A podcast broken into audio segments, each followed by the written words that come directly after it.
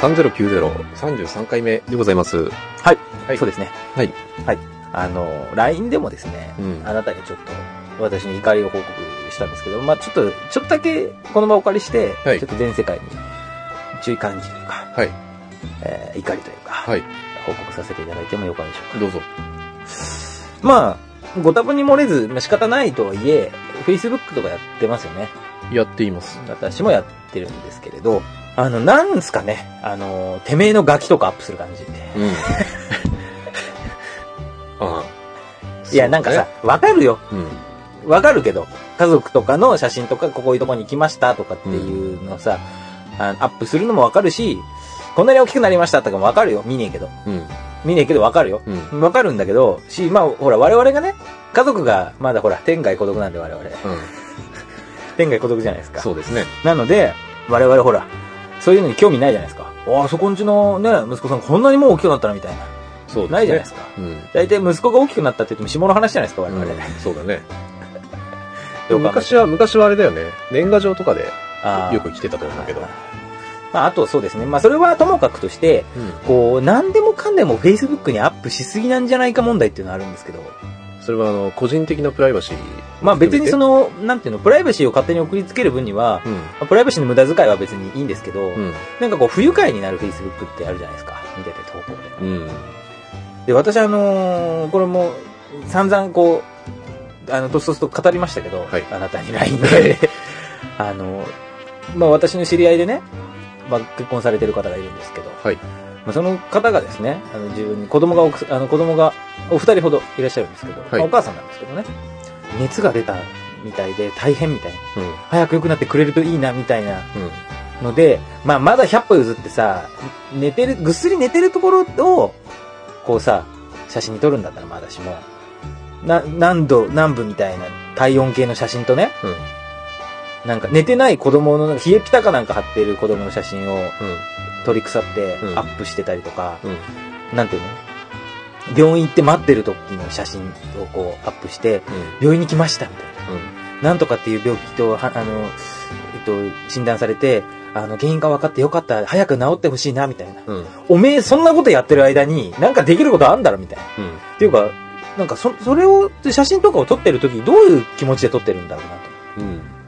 なんかわかんないけど、もう死ねばいいのに主に。主に死ねばいいが98%だね。うん。まあそうだよね。ああれ何なんですかああいうの。まあ、みんながみんなとは言わないですよ。うん Facebook を使ってる方が。とてもいい投稿とか送ってくる。まあ、いいなっていう投稿を送ってくる人もいるんだけど、うん。あの、意識高い系ってやつああ、一時そうそうそうそうありましたねそうそういうの。なんか、お俺、この間爆笑したのは、うん。俺は嫌いな人間っていうのを作りたくない。うん。何言ってんだろうな。ほ方法ほうそれでそれでと思って。うんだから、あの、好きな人間と大好きな人間の2種類しかいなくていいと思うみたいな。だから、俺は嫌いっていうのを誰かに嫌悪感を持ちたくないし、うん。嫌いになりたくないんだと、苦手な人を作りたくないんだとかって書いてたんだよね。うん。お前でも、大嫌いと、あ、大好きと好き比べたら、大好きより好きのが嫌いだよねってうん。対別すると。うん。そうだね。何言ってんだろうう。だし、気持ち悪いしと。うん。ただ、なんか、いや、お前は大好きと好きの2種類に分かれてるかもしれないけど、ただ、みんなお前のこと嫌いかもしれないけどね。あ、なんなのあの、ほら、なんとかのコツみたいなやつさ、うん。うん。 Facebook でログインしないと見れませんみたいうなやつんあるじゃん。あの、続きが気になるように書いてあるやつ。うん。もうさ、ああいうの Facebook をオフにして、普通にブラウザとかで調べてやったりしますよね。 うん。腹立つんで。まあでもそうだよね。あの Facebook の使い方って何が正解なんですか未だに分かんないです、Facebook の使い方。うん。正解はないんじゃないかな。正解ないのと思うけどね。うんで正解はまあないんだんでしょうけど、なんかこう我々みたいなほら、偏屈なのかわからないですけれど、うん。なんていうんですか、少数派にとっては、まあ、やらないのが正解なのかもしれないですけれど、うん。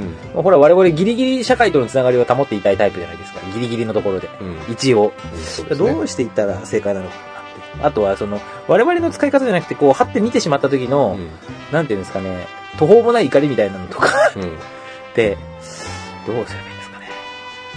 うんまあ、フォロワーフォローは、はい。だったり、フォローしてる人はい。はい、ドクターフォロー、ドクターフォローのうん。より選別すればいいんじゃないですか。選別していくしかないんですかね。うんそうすると5人とかになりません友達。うん。だから僕すごい少ないんですよ。なるほどね。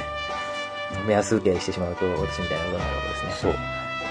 だから変な、変な、変なって言ったらあれだけど、 変なって。余計な投稿がこう、どんどんどんどん入ってきちゃうわけでしょ、どんどん入ってくるじゃあもう選別だよね。うん。だって、Facebook の使い方って結局自由なわけだから、そうなんですてめえの面出そうが、そうですね。あの、息子見せようが、娘見せようが、自由なわけじゃまん。あ自由は自由なんだけど、ただ、そのまあ、自由がある一方でさ、うん。どういうつもりなんだろうなっていうのは思いませんうーん、そうだね。どういう、どういうつもりもこうもないと思うよ、きっまあね、と。うん。ないんだろうけど、なんかこう、いや、いや、ほらさ、ツイまあ、要はバカ発見機あるじゃないですか、うんツイッターとか。でも呼ばれてたりすると思うんですけど、うん。あの、いや、こう、人が見てどう思うかって考えねえのかなっていうのがすごいよね。ああ、考えないんだよね。すごいよね、それがねう。ん。あの、想像以上にええ想像力の欠如が見られる。ちょっと難しい日本、。 難しい日本語ですね。難しいですね。うん。うん。て想像以上に想像力がないと。そう。あの、俺のいとこの女の子なんだけど、の友達、まあ、いとこ随分も、遠回り、遠く行ったね。いとこ も、いとこも、えあの、何もできない子なんだけえど、何もできない。そう。もはあーっうそれは違う意味でできない て。子。できないいから。で、その子の友達も、ダメなのよ。っていうのも、なんか、えっと、3人でハワイに行ったらしいんだけど、1人ドタキャンしたんだって。ハワイにハワイに行く前に。どれぐらい前にわかんないけえど。ー多分1日前とかじゃないバカじゃないのそう。もうその時点でもう、ちょっと俺、もう、あの、俺あんまり好きな人じゃないんですけど、うんちょっと言葉を一瞬、あの、天津飯、技を借りるぜ的に言うと、考えられへんわ。考えられへんわ。うんで、二人、二人になっったわ。結局2人になっちゃったんだけど、2人で行ったんだって。まあ、そりゃそうでしょ。うんいくらかかんの ?Wi-Fi 行くのなんて。ね。で、ホテルに泊まって、で、で、ホテルの下にコンビニがあったんだってう。ん。はいで、コンビニに行ったら、店員が日本人だったんだけど、はい。店員さんが、なんかあの、君たち2人で来てるのって、女の子2人で、今の時間帯どっか行こうとかって考えてるんだったら、やめた方がいいよ、うんあの、買い物が終わったらすぐホテルに戻りなさいって言ってくれたらしいんだって。うで、もともと2人ハワイはなの、そう、そうなんだ。あの、コンビニに行く前に2人で、その、コンビニ行って買い物して、その流れではいはい夜散歩しないっていうはい話をしてたらしいんだけど、で、いとこの方は、それを聞いて、あ、やめた方がいいと思う。やめた方がいい、怖い、怖い思いをするだろう。っていうふうに思ったらしいの、さすがにさ。すがにね。だけど、友達はその話をまるで聞いてなかったかのように、うんじゃあ散歩行こうって言い始めたんだって。さすがに、今の話聞いてたうん、聞いてた。うん、じゃあ行こうみたいな。 で、もうほんと強引、もう力ずくで、もう力でやったらしいんだけど力、もう力ずくでホテルに返し、もうはい返したらしいんだけど。っていうのを聞いて、想像できないのえ何どういうことお前、お前何ってういん。う。うん。まあでも、まあ別にさ、関係ないからね。うん死のうが、わめこううん。いや、実際その話を聞いたけど、が。まあね。自分に降りかかってこないやろうんっ。て思って言ってんのか、うん本当に、本当の脳みそが足りないのか、まあ、私は最近すごいあの的確な言葉としてこういう言い方をするようにしてるんですけど多分脳みそにうじが湧いてるんだと思いますよ、うん。だよね。ええそうなんだよ。いやだからほらあの今年のほらお正月の方にもあったじゃないですか、うん。雪山でスキーに行ってうん。そうなんしそうなんという、毎年いるよね。でしかもなんかその人たちが、まあ、その人たちをね腐す、まあ、腐していいと思うんだけど、うん。なんかほら山頂から降りてきた方らしいのね、うんただ山頂から降りてくるにはなんかこの登山許可みたいなうん。なんかその山の頂上に行きますよっていう許可がいるらしいのね。で、その許可っていうのはまあある程度こう、熟練というか、どういう人じゃ多分もらえないんだと思うんだけど、うん。それを持ってないにもかかわらず持ってますって言って上がってそうなったって。うん。うんなんか、うん、バカじゃんっていう。まあ、もしうね、んなんか、もうそこで最後を迎えるっていう風になったら、もう、もう自業自得だなって思っちゃうよね、うんそれは。だからほら旅行に行くにもさ、うん。うーん、やっぱりケツを持てるんだったらね、うん。どういうところに行ってもいいと思うんですよう。ん。だってそのケツを持てないのに、そういうことやっちゃおうとする感じね。う本当になんか一回わかんないですけど、グーで行かれればいいんですよ。ん。そうなんだよね。いや、だからね、その話を聞いてね、はい。なんか知んないけど、そいつに会ったらスリッパでひったときたいなと思って。あ、俺、ローリングソバットでいいですかうん。まあ、まなんか他のとこもね、なんか男友達も本当バカが多いみたいなんですよね。まあその話はね、おいおい。はい。まあね、軽いちょっと女性蔑視の方にも行きましたんで。久しぶりにね、 あの、女性蔑視感がちょっとこう、ああ、なるほど。その話を聞いて戻ってきたなと。やってきた。やってきたぞ逆襲の、逆襲の女性蔑視。来た。そんな感じでしたね。そんな感じです。私も、まあ、女性蔑視に関してはちょっとまたおいおい、ありますんで、はいまたちょっと別途そのあたりは見繕ってあお話しさせていただきたいと思います。わかりました。よはい。では、よろしくお願いします。ろしくお願いします。はい、続きましてはこちらのコーナー。ゴーさん、何か紹介お願いいたします。はい。のコーナー。はい。ありがとうございました。はい、えー、 終わっちゃうの。終わっちゃうの。 このコーナーは90年代に、えー、あったこと、あー生まれたこと、あーそんなものをですね、えー、ゴーさんが再評価してくれるってい調う、子みたいなそんなコーナーでございます。はい、ありがとうございます。今回はですね、はいまたちょっと趣向を変えまして、ゲームソフトをご紹介させていただきたいと思います。えー発売が、これ発売って、ソフトなのかなちょっとそこまでごめんなさい、えーと確認しないで、えーしてなかったんですけど、1995年6月27日ですね、リリースでいいのかなストリートファイターゼロうん。ですが、ですが、はい。覚えてますかストリートファイターゼロ。はい。はい。覚えてますやよってましたやってましたよ。私ですね、まあ、翌年の、翌年にリリースされたストリートファイター02。はい。もありましたね。いわゆるあれだよね、ストリートファイター2のはい。よりも歴史的には前の。そうですね。えっ、と、正確に言うと、ストリートファイター1があって、2なんですけど、0は1と2の間なんですよ。うん。で、あの、一番ハマったのは2なんだけど、うんまあ、これ、これもどういう、もう本当に今やネット社会じゃないですか。はい。もう IT 産業じゃないですか。はい でただ、それ以前ってどうやって情報を手に入れてたりしたのかって、あんまり思い出せないんだけど、やっぱりこう、ストリートファイターゼロが出るって言った時に、うん。うん。もう、もちろん、もう、もう今やご存知のキャラクターだと思いますけど、ナッシュって言ったじゃないですか。はい。で、あの、ナッシュが出る。え、ナッシュってどんなキャラみたいなうん。あの、ほら、ガイルの、が、説明に、うん親友であるナッシュうん。の仇を取るためにみたいなうんのあったじゃないですか。で、存在だけは知ってたじゃないですか、ナッシュって。そうだねナッシュってのがいるよっていうのは。で、みんな知ってたじゃないですか、あの頃。そう。そうだね。なぜかあの頃みんな知ってたと思うんですけど、うん。みんな同じゲームをやり、 みんな同じテレビを見ていたあの時代。ガイルね、うん。うん。の親友はナッシュ。みんな知ってたよね、男の友達は。そうだね。で、ナッシュが出るって言った時に、ナッシュってどんな、どんなやつなんだろうって言って、ナッシュの、そのキャラが、ちょっとなんていうの、イケメン風今、うんちょっとなんていうの、谷原章介みたうんいな、が外国のね、で、ソニックブームを使うっていうね、うん。うん。ソニックブームをね、うんナッシュも使うっていう。あ、やっぱ親友だから同じやつ使うんだね。で、それとあのーソドム。うん。ソドム出てくる感じね。そうだね。え違うゲームのなのにみたいな。ファイナルファイトなのファイナルファイイトなのにみたいな。ガイも出てくるのみたいな。トね。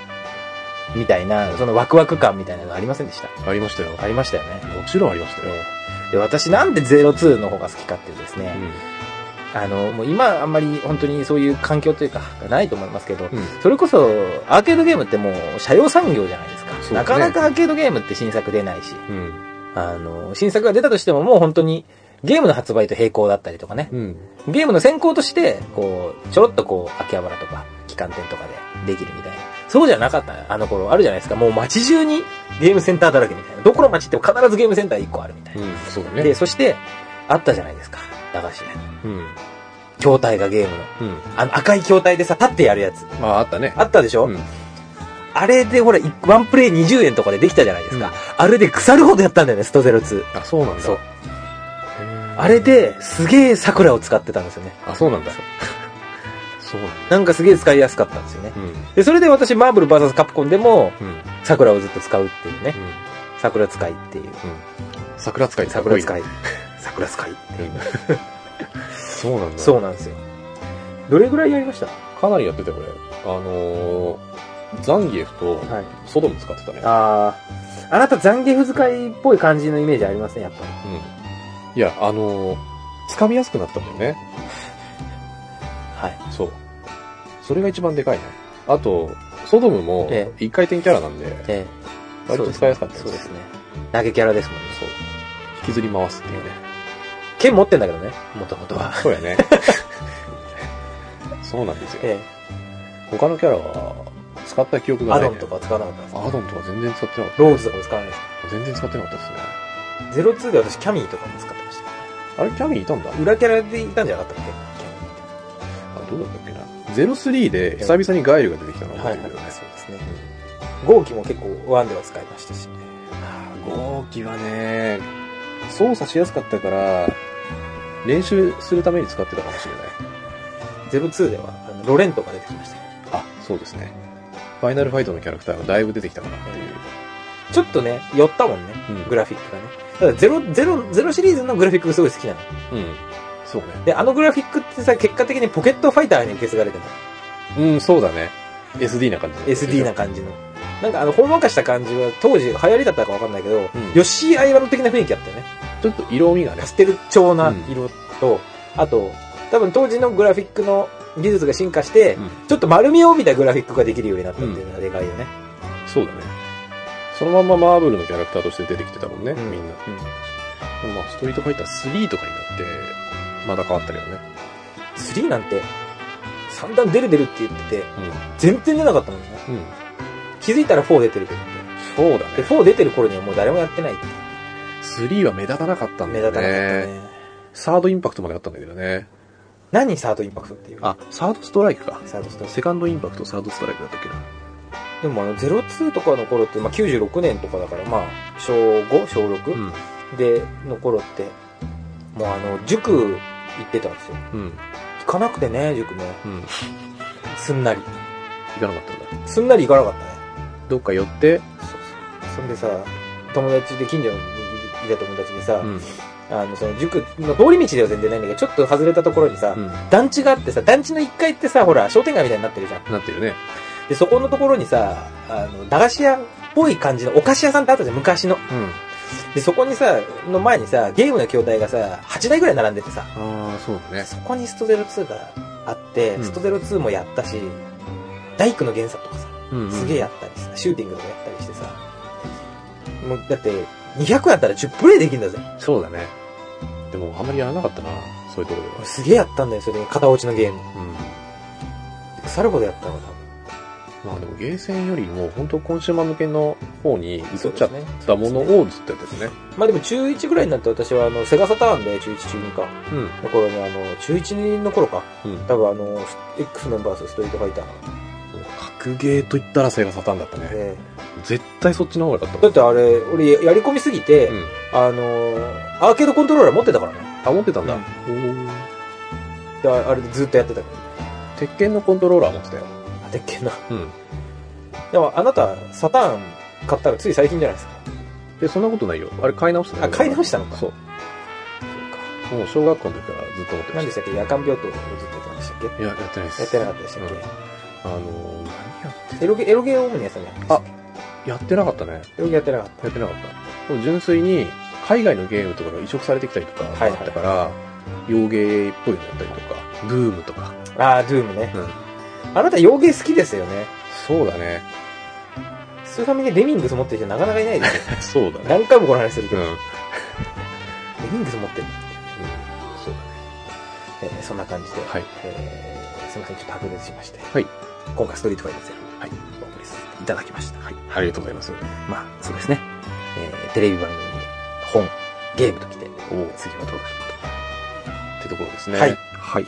えー、以上、ごさん、なんか紹介してくださいのコーナーでした。と。はい、ありがとうございます。ます。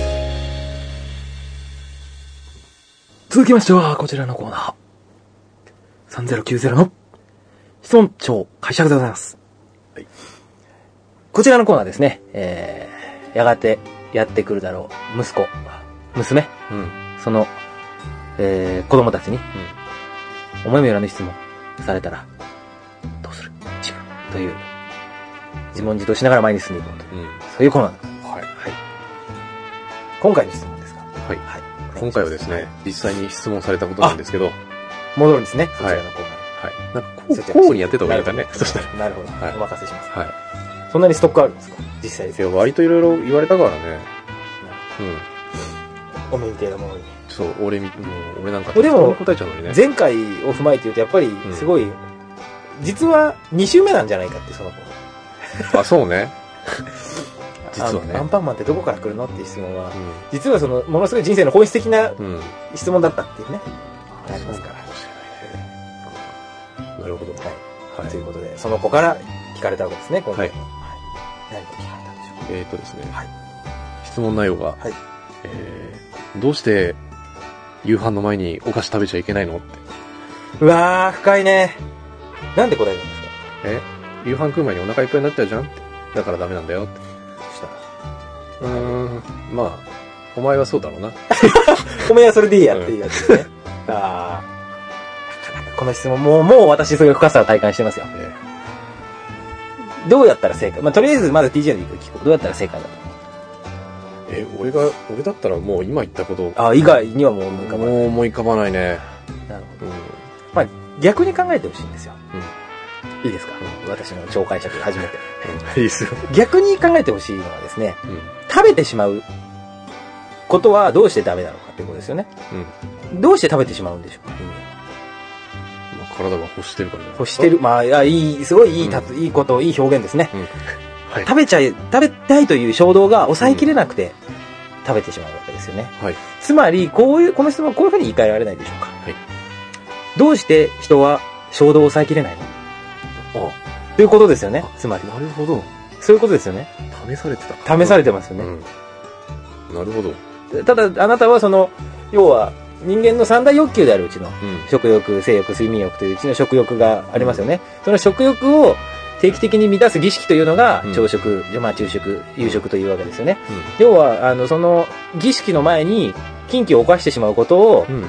人はどうしてそれをダメなんですかとうん。要はその儀式の前にうん。要は勝手にうん身勝手にそうやって欲求を満たしてしまうことを人はどうしてそれを禁止しているのかとうん。そういうことですよねそうですね。それに対して、やっぱり納得する答えをうん。提供しないと、やっぱり2周目の彼は、彼は彼女、彼女ですか女の子ですか女の子です彼女は、やっぱ納得してくれないでしょうね。そっか。何なんだろう ね。なんかご飯の方が偉いのっていう考え方なのかな。そうですね。ご飯の方が偉いというよりも、う人はどうしてそれを禁止して、禁じているのか。ん。うん。うん。縛っ、縛っているのか。要は、考え方によっては、うん。その、タブーを犯すん自由っていうのを与えられる年齢と与えられない年齢があるわけじゃないですか。うん。つまり自分であのそういったものをコントロールできるようになったらある程度は強化されるわけじゃないですかはい。例えば我々がちょっとお腹減ったなとうん小腹が空いたなと、うん。昼ご飯じゃないなと、うん夕ご飯じゃないなとその前にでもちょっと何かつまみたい、うん別にそれを咎める者はいませんよねいないですいね。ないですよねそれは我々がその自由を手にしているから そうですね。それに他なりませんねうん。でつまり小さい子まあ小さい子はなどうしてその自由を手にできないのかっていうことですよねうん。どんどん置き換えていくとそうですね。これなん、なんでしょうね。なんなんでしょうね。どうしてその自由が得られるのいつから、じゃあ逆に言うといつからその自由が手に入るんですか例えば、おやつという、ちょっとつかの間の自由があるじゃないですか。はい。それを許可されてるけど、ただ、それ与えられるものですよね。そうだね。そう考えると、自分で金銭を自由に管理できる能力がないと、まあ、金銭を自由に管理できる能力というと、つまり自分の体調管理というか、うん。今食べたらダメだぞという。そうだね。つまり自制心ですかね。そこじゃないですか、問題は。そうか。だいぶ深い話になってきましたよ。で、まあ、その辺の見極めとしてあるのが、やっぱこう、成人するとかっていうところなんですかただ、間食等に関してはう、ん。うん。もう中学生ぐらいで、でも中学生でもミスすることありますよね。我々今でもミスすることないですかどうしてもマクドナルド食べたいに負けて夕食食べれなくなるとかないですかそれはないですけどえ、どうしても、あの、4時5時に、はいはい。どうしても腹が減って、はいマックが食っちゃったりとか、それで、結局、あ、今日の夕食いいやってなるパターンありますよね。うーん実は一度もない。あ、ちゃんと食べます。うん遅くなるけど食べるってことですそう。 12時ぐらいになるけど。そうそうそう。ああ、なるほどね。それでちゃんと食べるってパターンですね。私それでちょっとスルーしたりとか、もしくはあんまり食べれなかったりとか、うんっていうことがあるんで、んそのあたりのやっぱせめぎ合いっていうのもこう加味していかないと質問の回答にはダメでしょうね。うん。うん。もうだんだん自分で何喋ってるかちょっとわからなくなってきますね。つまり食べちゃいけないのは、今、はい。お前が自己管理ができない、そうですね。あの、ひよ、ひよこだから、ひよこだから、ひよこだから。 ひよこだからですねうひよこだからひよこは食べちゃダメだなると。メーカーひよこは食べちゃダメだっていう感じですね。ほどね。そういうことですね。そういうことですそういうことですよね。うんでもさ、はいこれ逆にさ、はい。夕ご飯なかったらお菓子食っていいのなるほど。それは難しい質問ですね。ただ、夕ご飯というのはですね、やはりあのーまあ、儀式であるというふうに先ほど申し上げました。まあ、儀式という側面も、まあ、捨てきれない部分ではありますが、ただ、あのーやはりですね、家庭内の栄養を、まあ、管理する母親という職がありますよね。母親という職が。で、その職の、まあ、責任において、まあ、健康管理を維持する目的としたメニューを、まあ、もしくはその家計の、まあ、経済状況であるとか、うんあとは作りたい作りたくないのそのテンション的な部分であるとかそういったものによって、えー定められた献立、うん。えーというのはまあ栄養的な側面というのが一つあるということと、やはりその食を共にするというのはですねやはり家庭内において夕食しかないわけですよ、だからもちろん朝食を一緒にえーする家庭もありますけれどはい。ただその朝食というのはどうしても朝の時間というのは限られていますからかなり慌ただしいものになりがちだとはい。ただ夕食はやはり一家団らんえー時間をとってゆっくり同じものを、えーみんなで食べるという。うん。まあ最近ではあの個食なんでも進んでおりまして、はい。えー個々があの好きなものをあー食べるっていう、まあ同じメニューを食べるっていう習慣がなくなりつつはあるとは言いますが、はい。ただですね、夕食というのはそうやって、えー家族がこう一つになって集まる時間なので、うん。やはりそういった側面でもやはり家庭内の、まあ、機能として一つ、あの、機能している部分はありますので、うんまあ、そういったところで、うーんまあ、栄養的な部分で問題がなかったとしても、もう家庭というものを維持する上ではあまりよろしくないと。えーそういうところですね。お菓子パーティーじゃダメなのお菓子パーティー、まあパーティーっていうのはか家族でやるものであまりありませんから、パーティーっていうのは、あの、一種、そうですね、お祭り的な要素が、えーありますんで、お祭りっていうのはですね、まあ、晴れとけという、まあ、言葉がありますが、まあ、お祭りっていうのは日常の外部に置かれる、まあ、機能なわけですよ。うんで、あの、パーティーっていうのを毎日やる。まあ、たまにだったらいいかもしれません。うんただ、毎日やるとなると、まあ、非常にですね、それが日常になってしまうと。うんそうすると、お菓子パーティーイコール夕食じゃないか、みたいなね。うん。で、これをかなり健康的な部分と、それから、家計的な部分でのダメージは大きいんじゃないかなと。まあ、かように思うわけですけど。なるほどはい。うんこれ何のコーナーわからん。教えてなんかわかんないけど、伝次郎先生みたいになってま すけど。 まあでもなんか、もっと要点まとそうでめすね。まとめちゃうのかよ、もうこんなに長いこと話してて。はい。要点、まあ、じゃあまとめてください。いろいろ話した結果、まあ要するに、はい。まあ一家団らん楽しくね、夕ご飯食べたいのに、お腹いっぱいの状態だとテンション下がるから、そうですね食べちゃダメだよそうですね。っていうことでいいですかかすごいいい答えになりましたね。疲れた甲斐があります。うん。まあ、確かにそうですね。うん。そうやって言えば、2週目の子も、うん。確かにと。納得。まあ一理あるね。もうそれだとさ、3週目ぐらいだよね。もう2週じゃないよね。